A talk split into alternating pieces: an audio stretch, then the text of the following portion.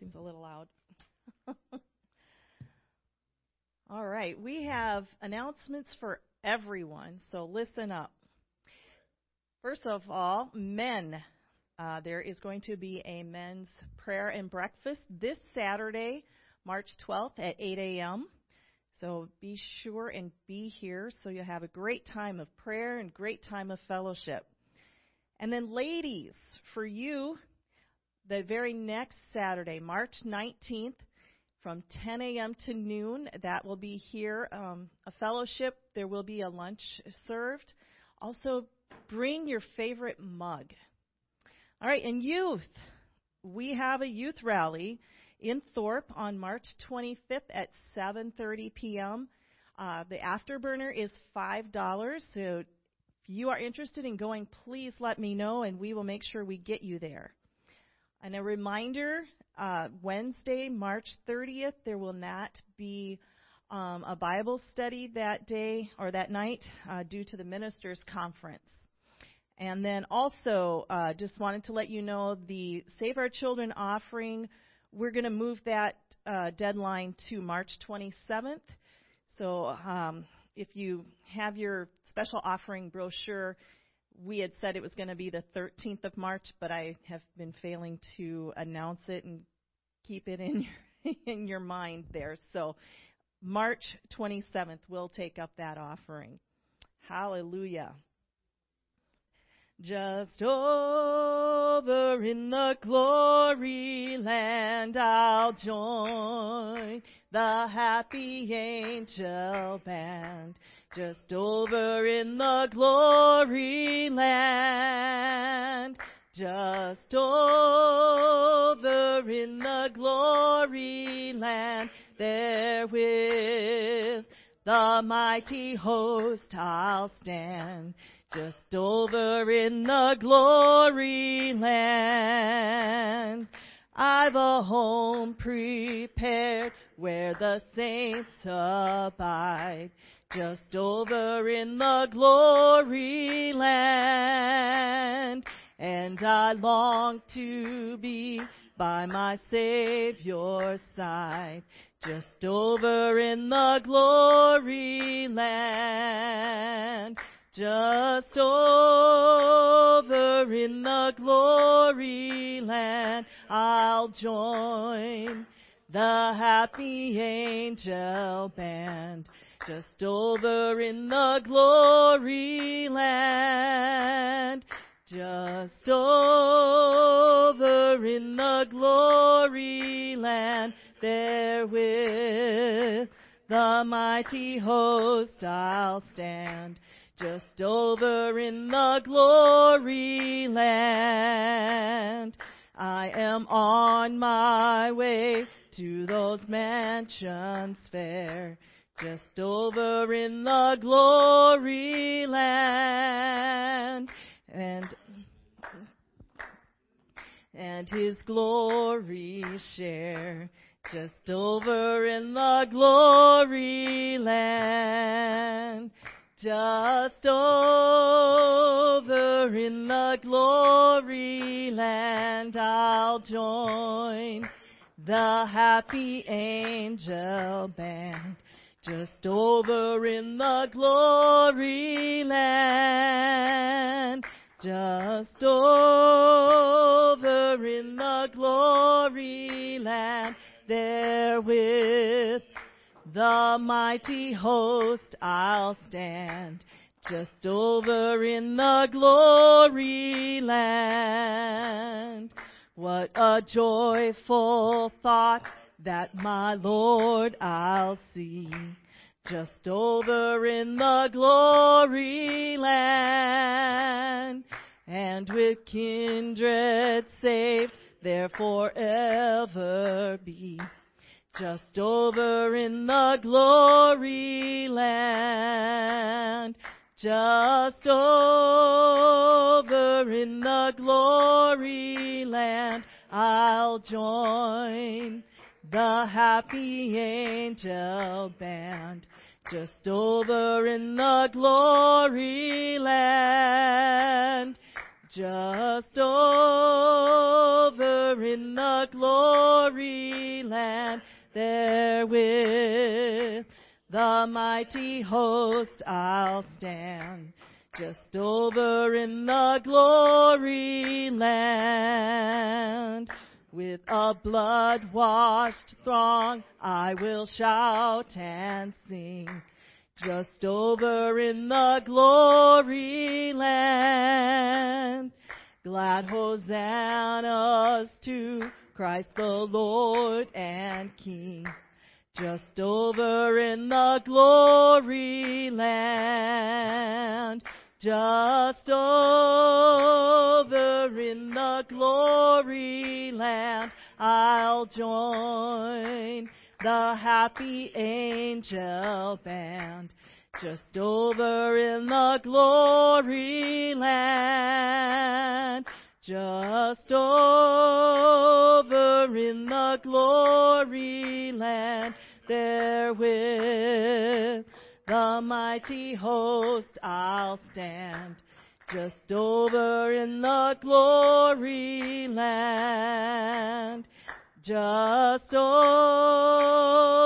in the glory land. They'll join the happy angel band. Just over in the glory land. Just over in the glory land, there with the mighty host I'll stand. Just over in the glory land. Hallelujah. Thank you, Jesus. I can't wait, Lord, to be there with you, face to face. Hallelujah in all your glory. Thank you, Jesus. Thank you, Jesus. You are worthy of all the glory, all the honor, and all the praise. Hallelujah. I lift my voice to you, Lord. Hallelujah.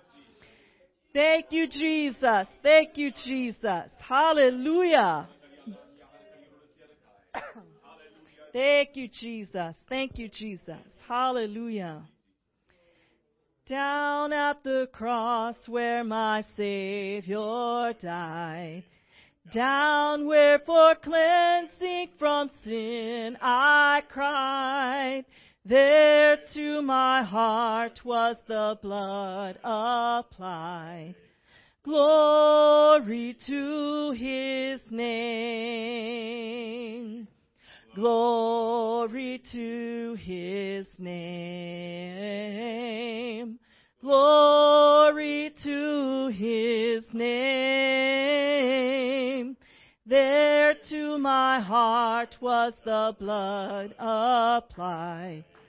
Glory to his name. I am so wondrously saved from sin.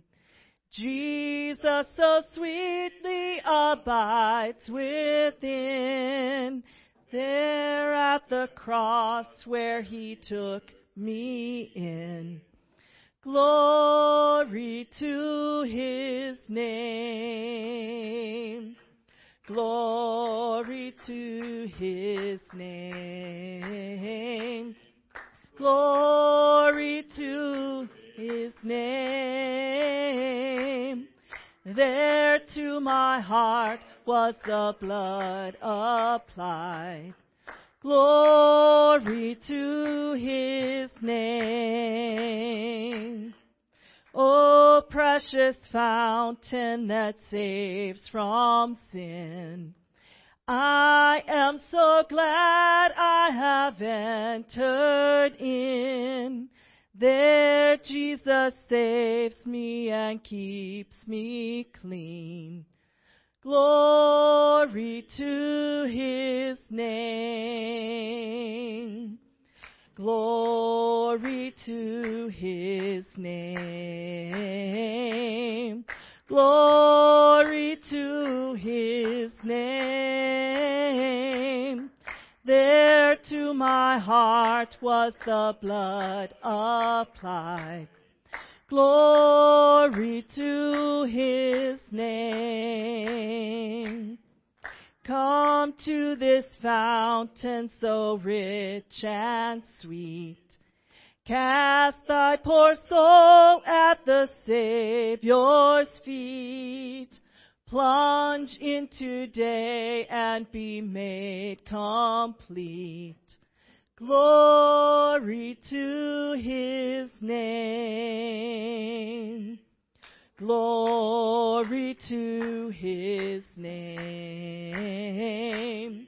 Glory to his name. There to my heart was the blood applied. Glory to his name. Glory to his name. Glory to his name.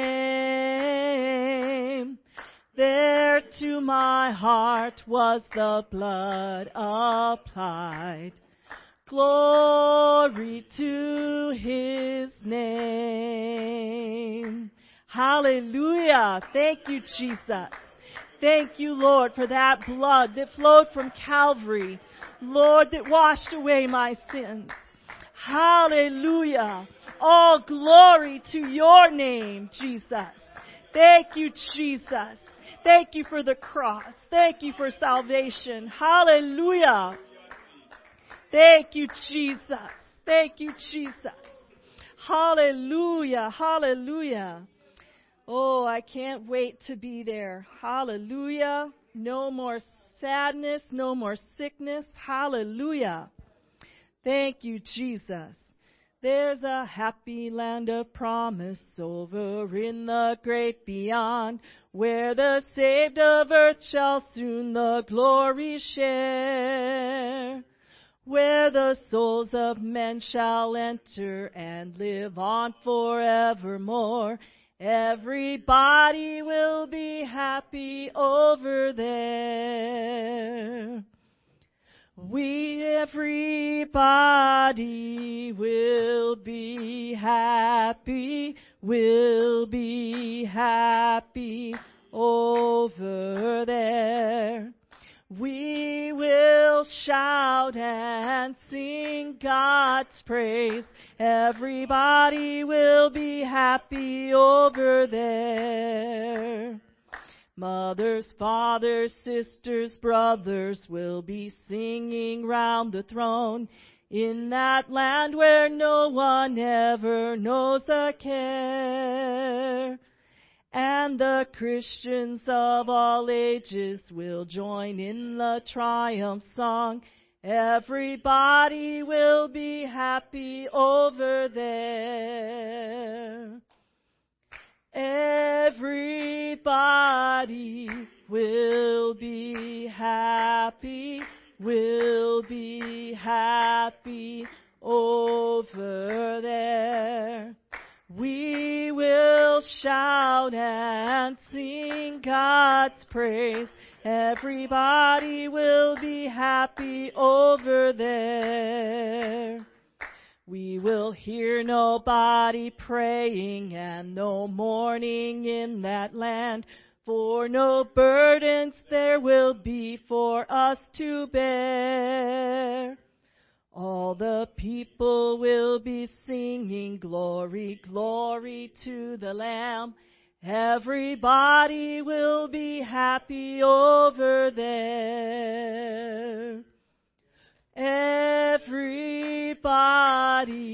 will be happy, will be happy over there. Shout and sing God's praise. Everybody will be happy over there. There we'll meet the one who saved us and who kept us by his grace and who brought us to the land so bright and fair. We will praise his name forever as we look upon his face. Everybody will be happy over there. Everybody will be happy, will be happy over there. We will shout and sing God's praise. Everybody will be happy over there. Everybody will be happy, will be happy over there.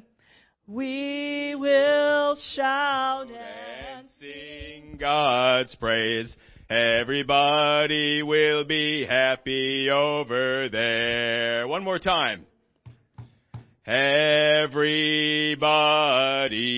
will be happy, will be happy over there.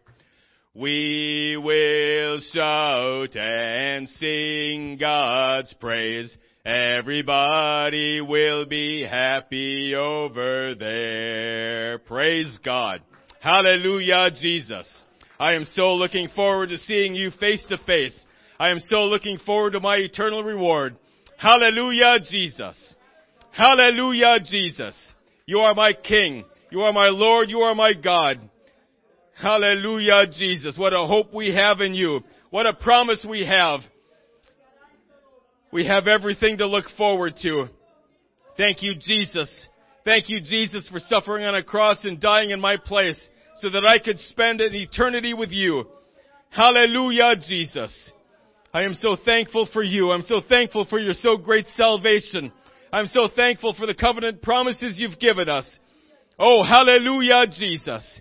You are a king. You are my king. You are the king, the king of kings, the lord of lords, the lion of the tribe of Judah. There is none else. There is no one but you. You sit upon the throne all by yourself. There is no God beside you. There is no Savior beside you. Hallelujah, Jesus. Hallelujah, Jesus. Praise God, praise God. Amen. We are going to be continually and forever happy. There will be no sorrow, there will be no tears. There'll be no more battle, no more war, no more fighting rest, an everlasting rest, peace. Hallelujah. Something else we'll have is the words to the song. Amen. Praise God. Amen. God bless you. Thank you for standing. You can be seated.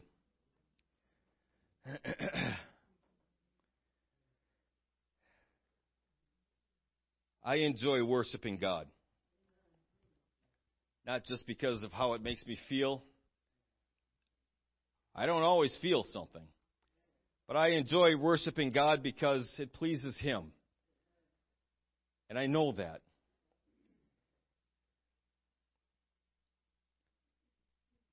I want to do everything I can to please Him. Because one day, we are going to be with Him forever.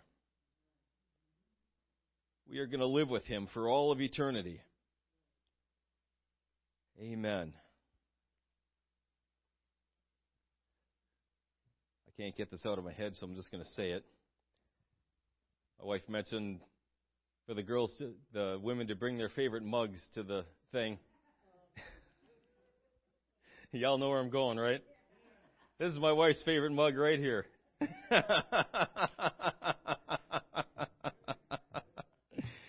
All right, you guys are already there with me, so we're good. Hebrews chapter 11. Before I completely derail this. Hebrews chapter 11, verses 8 through 10. talks about a man and his his attitude toward things, his, his outlook on things. It says, By faith, Abraham, when he was called to go out into a place which he should after receive for an inheritance, obeyed. And he went out not knowing whither he went. By faith, he sojourned in, in the land of promise as in a strange country, dwelling in tabernacles with Isaac and Jacob, the heirs with him of the same promise. For he looked for a city which hath foundations, whose builder and maker is God. Amen. An old missionary couple, maybe you've heard this story before. I know I have, but it fits the sermon very well. An old missionary couple had been working in Africa for years. They were, were returning to New York to New York City to retire. They had no pension, their health was broken, they were defeated, discouraged, and afraid. They discovered they were booked on the same ship as President Teddy Roosevelt, who was returning from one of his big game hunting expeditions. No one paid much attention to them. They watched the fanfare that accompanied the president's entourage, with passengers trying to catch a glimpse of the great man. As the ship moved across the ocean, the old missionary said to his wife, Something is wrong. Why should we have given our lives in faithful service for God in Africa all these many years and have no one care a thing about us? Here, this man comes back from a hunting trip and everybody makes much over him. Nobody gives two hoots about us. Dear, you shouldn't feel that way, his wife said. I can't help it. Doesn't seem right. When the ship docked in New York, a band was waiting to greet the president. The mayor and other dignitaries were there. The papers were full of the president's arrival, but no one noticed this missionary couple. They slipped off the ship unnoticed and found a cheap flat on the east side, hoping the next day to see what they could do to make a living in the city. That night, the man's spirit broke. He said to his wife, I can't take this. God is not treating us fairly. His wife responded, Why don't you go into the bedroom and tell that to the Lord? A short time later, he came out from the bedroom, but now his face was completely different. His wife asked, Dear, what happened?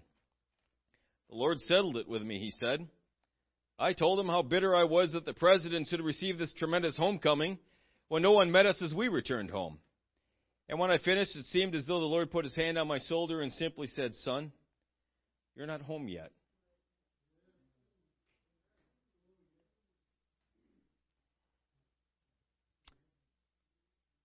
Amen. I'm going to be talking for a few minutes this morning yet on this topic homesick. Homesick. Abraham was one who realized something that he was a stranger in a strange land. He was obedient to the will and plan of God for his life and went out from the world, his world, into the land of promise. He did it not knowing where this land was.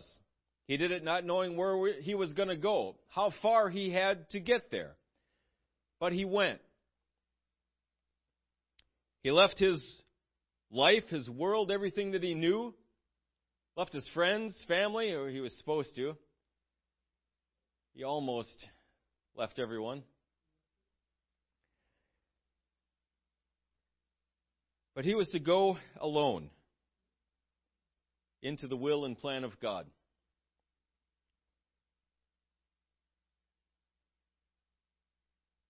He understood, I believe, that the land of promise he was walking around on was not all there was to look forward to. The Bible says that he understood that he was a sojourner, a wayfarer, a pilgrim in a strange land. Isn't that exactly where we find ourselves today? This world is not our home. We are just a passing through. Thank God for that.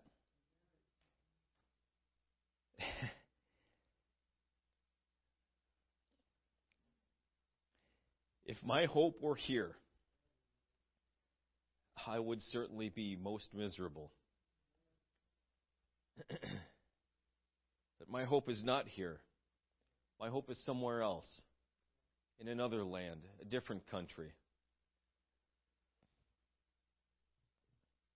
Abraham was looking for a city which hath foundations, whose builder and maker is God. Until then, he was dwelling in tabernacles, temporary dwelling places, tents. Tents don't have a foundation. Tents, unless you count staking it, I was on a camping trip one time in the Boundary Waters. If you've never been to the Boundary Waters, I highly recommend it. If you're into that kind of thing. Whole week. Just canoeing, camping, fishing. They fished. I ate the fish because fish are afraid of me and they run when I throw anything into the water. I can't fish. I couldn't save my life anyone else's. But it was nonstop walleye. Anyway, getting off topic again. Fresh walleye is so good. Oh my word.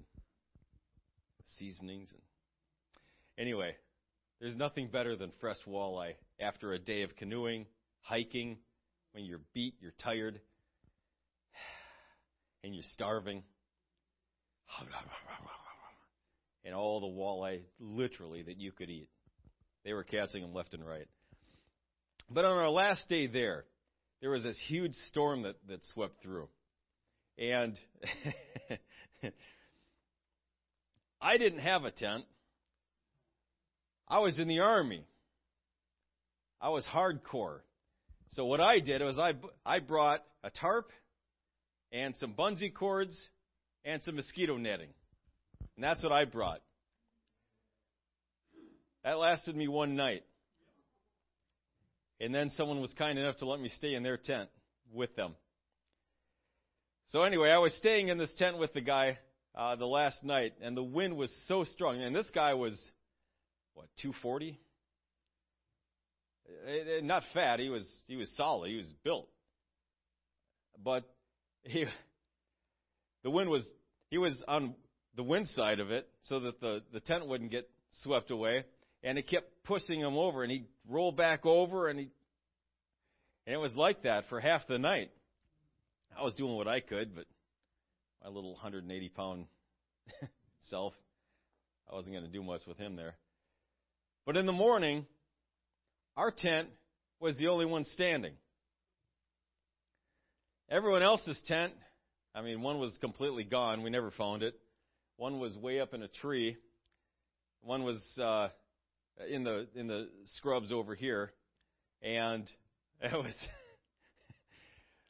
There, I take oh no, I take that back. There was another tent standing. It was a it was a huge tent, but it was I mean it was staked down all over the place. It was like this industrial thing. But that was still standing, and everyone else had piled into there.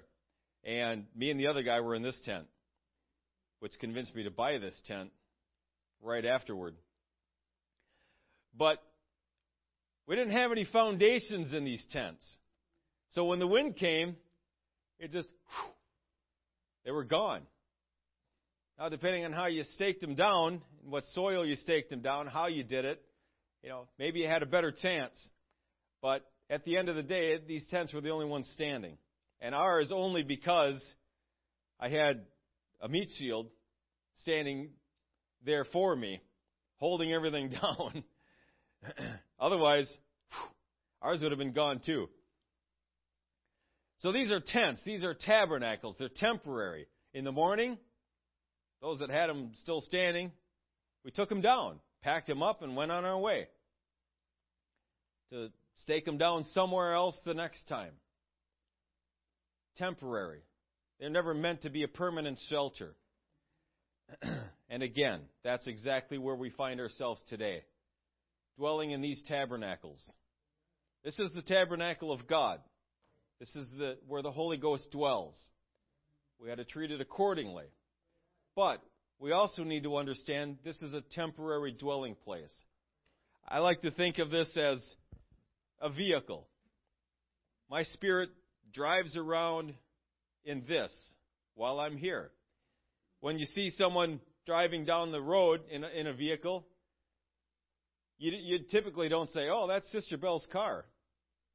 You say, "Oh, that's Sister Bell. Wonder where she's going." I don't even see Sister Bell in the car. I just see the car, and I know that's Sister Bell. And so, this is, this isn't me. This is what I'm driving around in. The real me is in here. The real me is going to last forever. The real you is going to last forever. This won't. And probably getting ahead of myself, but I used to be. I like signs and wonders. I like miracles. I like seeing them. I like hearing about them. I would love to experience them more in this church, in my life, in your life. But something I'm beginning to realize is that, you know, and I've heard this before, but it's in one ear and out the other. I didn't want to hear it. God can heal my body a thousand times, but it's still going to die at some time, at some point. It's still going to die. Or the rapture is going to happen and this body is going to dissolve, and God's going to give me a new spiritual body. In any case, this body isn't going to last. It's not going to last. It's temporary, it's a tabernacle. And I'm going to take good care of it because it's my tabernacle, it's my shelter while I'm here, it's my tent. I don't want my tent leaking. I don't want I don't want to be uncomfortable. So I'm going to take good care of this tabernacle. But I need to understand this isn't what I'm looking for. This isn't where my hope is. I'm looking for something permanent. I'm looking for something that will endure forever. Something that has a foundation, whose builder and maker is God. This tabernacle that I'm in now has no foundation. It's subject to every wind of change. It's subject to disease and sickness. It's subject to everything that goes on here.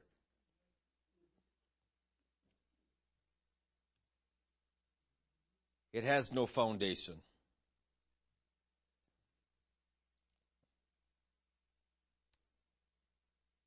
Hebrews chapter 11, moving down to verse 13 through 16, continues.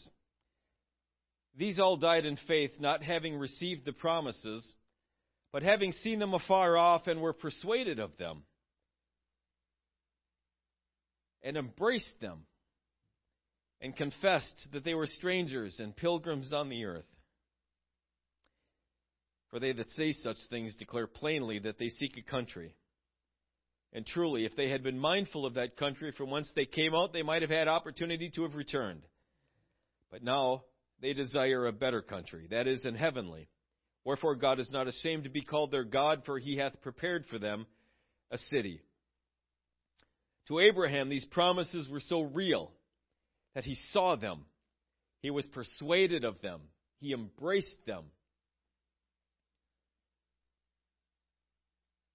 Abraham declared that this world was not his home. He was looking forward to something greater, something more, something permanent something eternal. Verse, verse 15 is an interesting inclusion here. If we're still close to where we've come from, we might find an opportunity to go back. If Abraham had been called a half day's journey away from everything that he knew, he might have decided it was better over there and went back. But the farther God took him from where he came from, the farther God took him from the world that he knew, the more and more he started seeing the eternal. The more and more he started viewing the promises of God looking for something better, looking for something greater, looking for something permanent. eternal. He started seeing himself as a, as a pilgrim, as a stranger in a strange land. Surely, that has to ring a bell with us today. This world is growing stranger by the moment. The reason for that isn't because we're all old fogies and we're all old fashioned and things like that. That's not the reason. The reason is this the world is moving farther and farther away from truth, farther and farther away from Scripture, farther and farther away from what we know and what we love and what we embrace. And so it becomes stranger and stranger to us.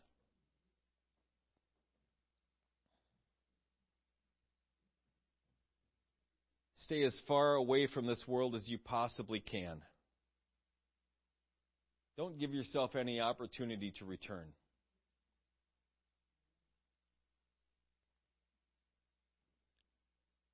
This world is going to burn. This world is also temporary. It's not going to last. Anything you invest into it, it's gone. I'm not saying don't invest anything into it. As usual, we have responsibilities here in this, this life. We have things that need to be taken care of. But I wouldn't recommend putting too much more into it. Because as soon as you do, it's gone. It's going to burn. It's, it's going to be destroyed. everything we place in heaven, everything we do for Jesus Christ, everything that we do for eternity is going to last for eternity. That's where our focus ought to be. That's where the impetus of our lives needs to be focused on eternity. Because Abraham was fixed on his heavenly home, he desired that country and the city God had prepared for him. Where your treasure is, there will your heart be also.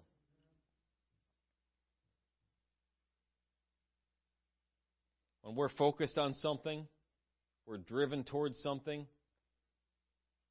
that's where our affections are going to be. So let your affections be set on things eternal, on things spiritual.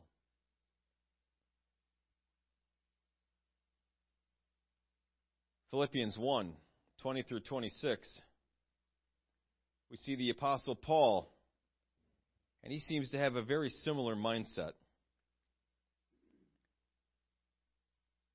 Verse 20, he's speaking to the church at Philippi, and he says this According to my earnest expectation and my hope that in nothing I shall be ashamed, but that with all boldness as always, so now also Christ shall be magnified in my body, whether it be by life or by death. For to me to live is Christ, and to die is gain. But if I, if I live in the flesh, this is the fruit of my labor. Yet what I shall choose I wot not, for I am in a strait betwixt two, having a desire to depart and to be with Christ, which is far better. Nevertheless, to abide in the flesh is more needful for you. And having this confidence, I know that I shall abide and continue with you all for your furtherance and joy of faith that your rejoicing may be more abundant in Jesus Christ for me by my coming to you again. Paul's outlook on life was conflicted, complicated. If he was living, it was going to be for Jesus Christ, period.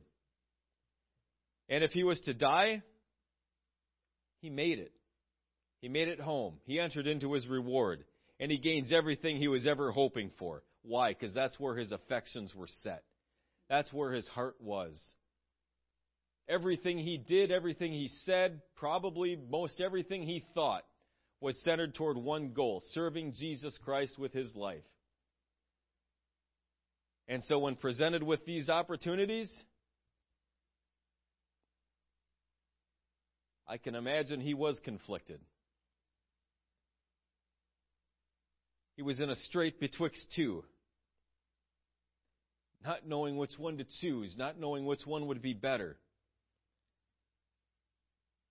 And I like how his arguments for remaining here were for the benefit of others.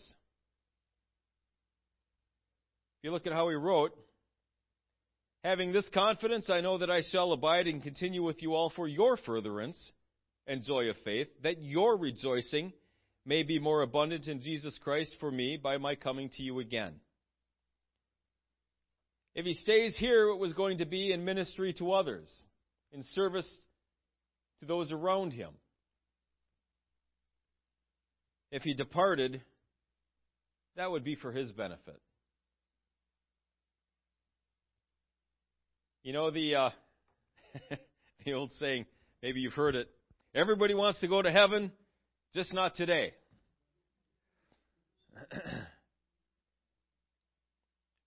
that ought not be said of us. It wasn't said of Abraham. It wasn't said of the Apostle Paul. Paul was ready to go today. He was ready to go right now. And he was looking forward to it because that's where he, that's where his eyes were focused on. That's where his heart was fixed. His affections were affixed to heaven, to Jesus Christ. And the sooner I can get there, the better. That was his goal. That was his hope. That was his promise. That was everything to him. He had nothing here. He had a ministry here. and the consummate amount of heartache and suffering and disappointment that goes along with any ministry.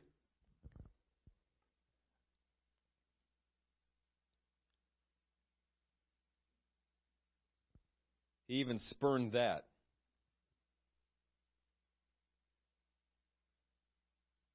He didn't mind that either too much because he knew where he was headed. He knew what kind of treasure he was laying up.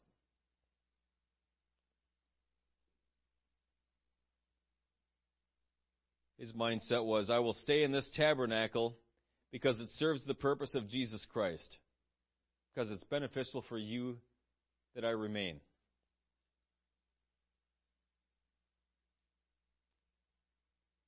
For me to live is Christ, and to die is gain. You know, when I first, when I was a new convert and I first came across that, really came across that verse, for me to live is Christ and to die is gain that hit me like a ton of bricks. I felt almost literally like someone slapped me upside the head.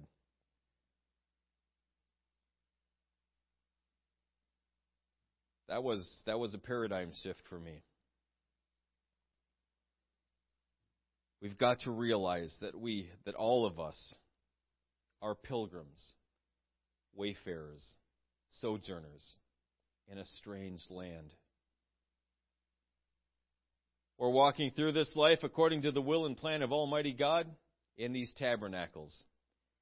We've come out of our old lives like Abraham did, and we're moving toward the promise. We're walking daily toward the promise of God. Ultimately, we're looking for a city which hath foundations, whose builder and maker is God. We're not looking for things in this life. We're looking for something more, something permanent, something eternal. 1 Corinthians chapter 15 verses 50 through 55 says this. Now this I say, brethren, that flesh and blood cannot inherit the kingdom of God, neither doth corruption inherit incorruption. Behold, I show you a mystery. We shall not all sleep, but we shall all be changed in a moment, in the twinkling of an eye, at the last trump. For the trumpet shall sound, and the dead shall be raised incorruptible, and we shall be changed. For this corruptible must put on incorruption, and this mortal must put on immortality. So when this corruptible shall have put on incorruption, and this mortal shall have put on immortality, then shall be brought to pass the saying that is written Death is swallowed up in victory. O death, where is thy sting? O grave, where is thy victory? Death is the last enemy that will be defeated. It is an enemy. It was never meant to be here. Death was never a part of God's plan. It was never to be a part of God's creation. We brought that here. Our disobedience and our rebellion brought that here. And God took care of it. God made a way where we would never have to deal with him again, where he can once and for all be defeated. This tabernacle will pass away, but we, who we are, is going to remain forever, somewhere, in everlasting life or in everlasting death. And the good and the bad of it is, it's entirely our choice. God doesn't put anyone anywhere. He's made the choices available, and you choose. You choose where you're going to go.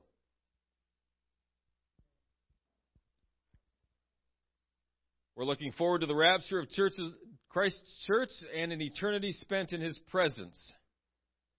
That's our hope. That's our reward. It's not to say, though, that this life is not important. It is extremely important.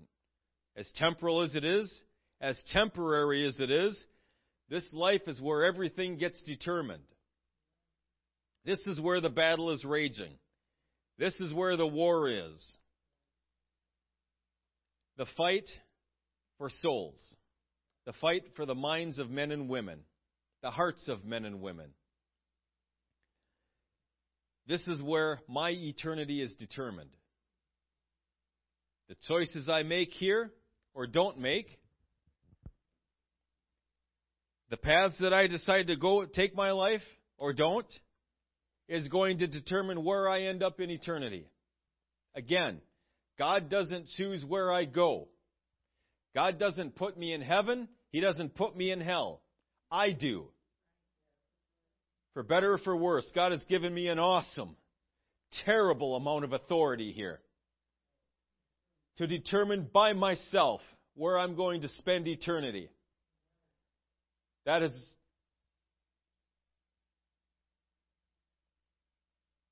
that is an absolutely horrific amount of authority that he has given us.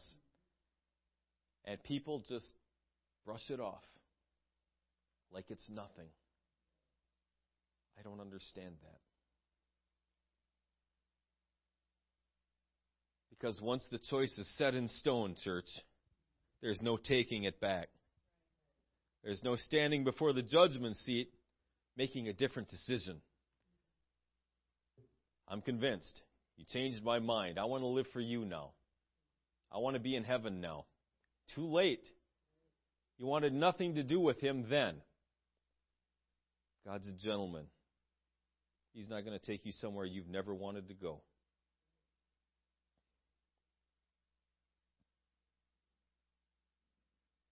So use that authority wisely.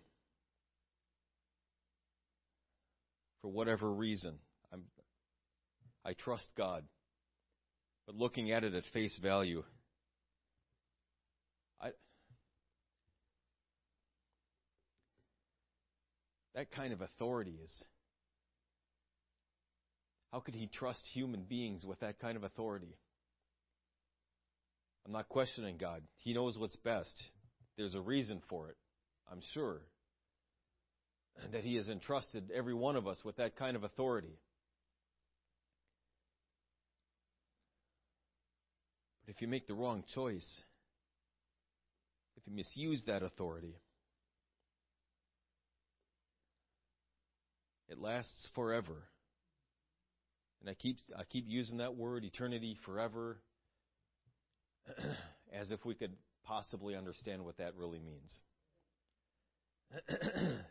we know what the word indicates, we know the definition, but we can't grasp with our finite minds the totality of what eternity truly is.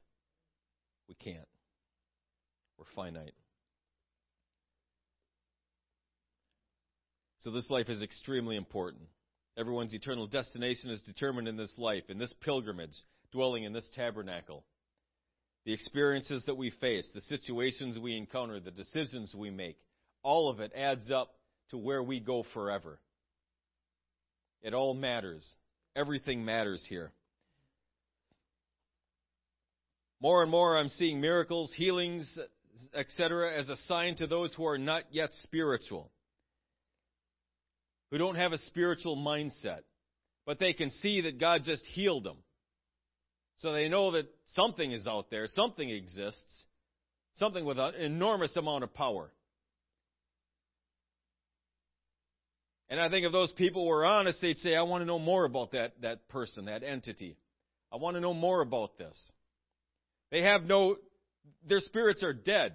They have no spiritual mindset. They're not interested in eternity. They're interested in, in the next paycheck. They're interested in getting married, having kids, getting, developing a career. Everything people are in the world are interested in. That's what they're interested in. They're not interested in God. They're not interested in their salvation. They're too busy.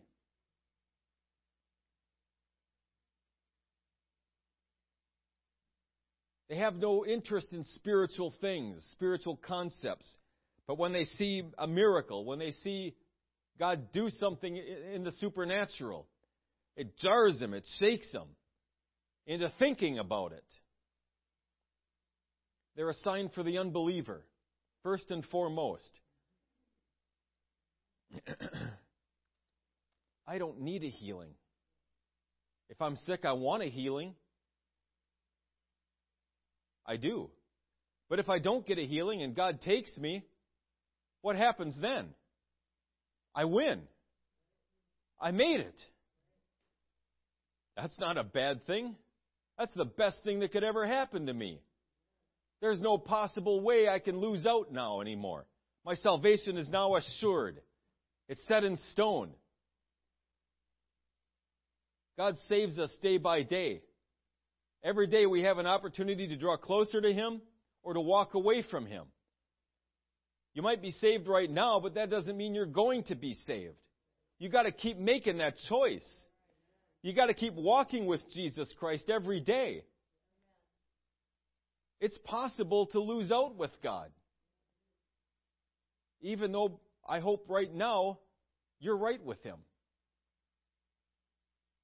I believe with all my heart I'm right with God right now, but it's possible for me to walk away. Just because I'm saved today doesn't mean I'm going to be saved.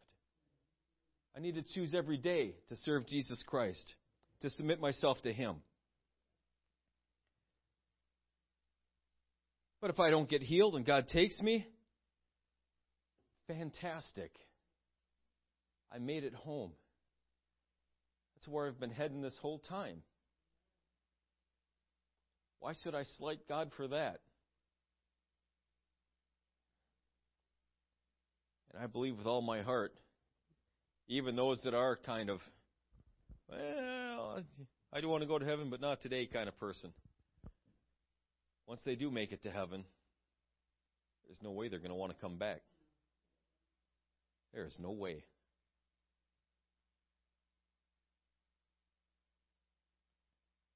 For the record, if I die, don't you pray for me anymore.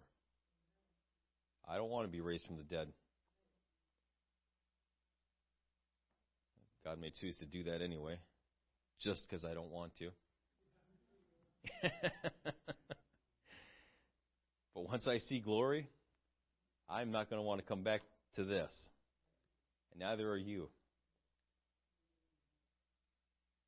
But God's purpose needs to be served first, right? Maybe the raising of the dead would save someone else, be an avenue to do that. I'm looking forward to heaven. I'm looking forward to spending an eternity with Jesus Christ. Everything that I'm going through, everything you're going through, the good, the bad, the indifferent, all of it. It's part of the plan to get us home. Sometimes, sometimes God's going to lead us through the mountaintop. Sometimes He's going to lead us through the valley. But in every step of the way, we're one step closer to home. This isn't our world. This isn't our home. The mountaintop's not our home. The valley's not our home. We're passing through on our way home. That's our mindset. Ultimately, we too, we too are looking for a city whose builder and maker is God. A city with a foundation, a city that's permanent, that's eternal. In conclusion, 1 Corinthians 13, verses 8 through 12 says this Charity never faileth, but whether there be prophecies, they shall fail. Whether there be tongues, they shall cease. Whether there be knowledge, it shall vanish away. For we know in part, right now, and we prophesy in part. But when that which is perfect is come, then that which is in part shall be done away. When I was a child, I spake as a child. I understood as a child. I thought as a child. But when I became a man, I put away childish things. For now we see through a glass darkly, but then face to face. Now I know in part, but then shall I know even as also I am known. So right now, we have prophesying. We have the gifts of the Spirit. We have tongues, tongues interpretation. We have the word of wisdom, word of knowledge. All of these things are manifest through the Spirit to His church. But all of that's going to pass away. It's not going to be necessary anymore. None of that will be necessary anymore. And now we see through a glass darkly. We understand types and shadows. We understand in part. We get glimpses. We get little bits of understanding of who God is. But when we go home, we're going to understand everything. Everything is going to be open to us. Everything is going to be made crystal clear. There'll be no more wondering. There'll be no more questions. I always thought I'd have all kinds of questions to ask, but it doesn't look like I'm going to have any. I'm going to know all the answers.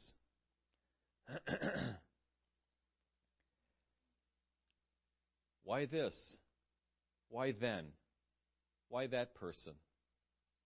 It's all going to be made clear. And that's going to be nice. That's going to be great. Because as long as I'm here, I'm going to have questions. Because I like finding the answers. But the most important thing to me is that I'm going to know Jesus Christ completely. I'm going to know every aspect of him. I'm going to be able to stand in his direct physical presence without evaporating. I'll have a spiritual body, an eternal body that can withstand the glory of God, the physical presence of God. I'll be able to hear his voice directly, not in a whisper, not in a, a message or in a dream, but directly. I'll have a complete, total understanding of who God is. What He's revealed to me presently, I, I stumble at. I don't understand everything that He's revealed to me. Not yet. I'm working on it. But I still don't get all of who God is. The little bit that He's revealed. Then I'll have the whole picture. I'll know everything about God. I'll have an infinite capacity to do that, and so will you. All of this, whatever it is that we went through, whatever it is we were called to endure or not endure, suffer or enjoy, is all going to be gone. It's all gone.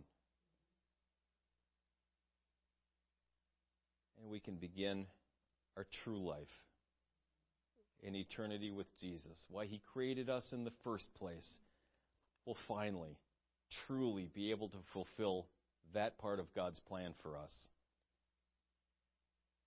eternal fellowship with Him.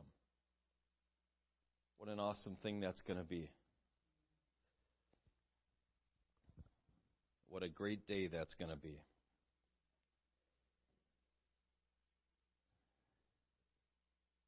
We're going to hear his voice.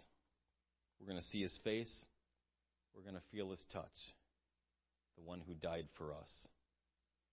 Amen. Let's all stand.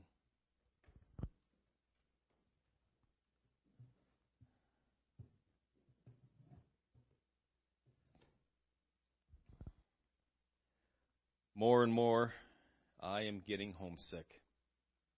How about you?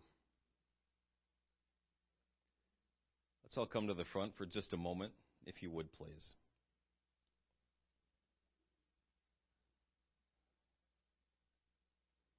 Nothing real profound today. Simple message. Message of hope.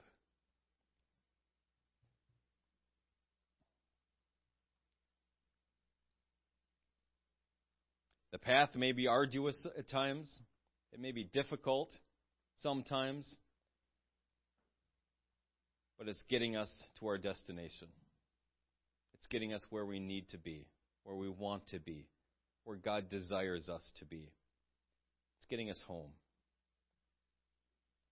Amen. If you're not ready to go today, if you're not sure if you're ready to go today, now is the time to do that, to be sure, to get ready. If you are ready, then I don't think it would be a bad thing to rejoice, to worship, to praise in the God of your salvation. Amen. In any case, Let's spend some time here this morning and let's call out on God. Let's let Him speak with us. Amen. Lord Jesus, our heart is fixed this morning on home. We declare that this world is not our home. We are pilgrims, sojourners, wayfarers in this strange fearful, fallen place. We look for a city which hath foundations, whose builder and maker is God. That permanent residence that you are creating for us. That home that you are building for us. Hallelujah, Jesus. In this life, you lead us through strange paths sometimes. through paths that seem contradictory, paths that seem at odds with your plan. Nevertheless, we trust in you to lead us to that blessed place. I am so thankful that today, Lord Jesus, today is a day of salvation. That the, the door to the ark is not yet shut. That we can still make things right with you I pray, Lord, in Jesus' name, that those within the sound of my voice this morning, if they are not right with you, that you would speak to them, that you would minister to them, that you would lead them to a place of repentance unto salvation. In Jesus' name, whether here or joining us online. If someone here is not sure, they're not assured of their salvation, I pray, God, that you'd make them sure today. We can. We must be sure. This isn't something we have to wonder about. It's not something we have to just roll the dice and hope. We can know if we're right with you. Make us to know this morning, Lord Jesus, if we're right with you or no. And if no, get us right. Forgive us. Wash us clean. Forgive us of our sins and our iniquities and our transgressions this morning, I pray. Cover us once again, I pray, in the precious blood of Jesus Christ.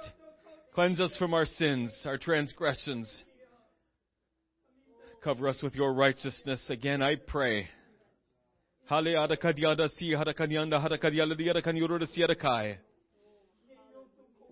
I want to be absolutely sure that I'm ready to go when you come again. I need to be ready. I can't miss. I can't miss the rapture. I can't miss coming home with you. I can't, I can't lose out on that. I've got to see you. I've got to experience you in fullness. I've got to hear your voice. I've got to feel your touch. I've got to see you. My Lord Jesus, I've got to see you.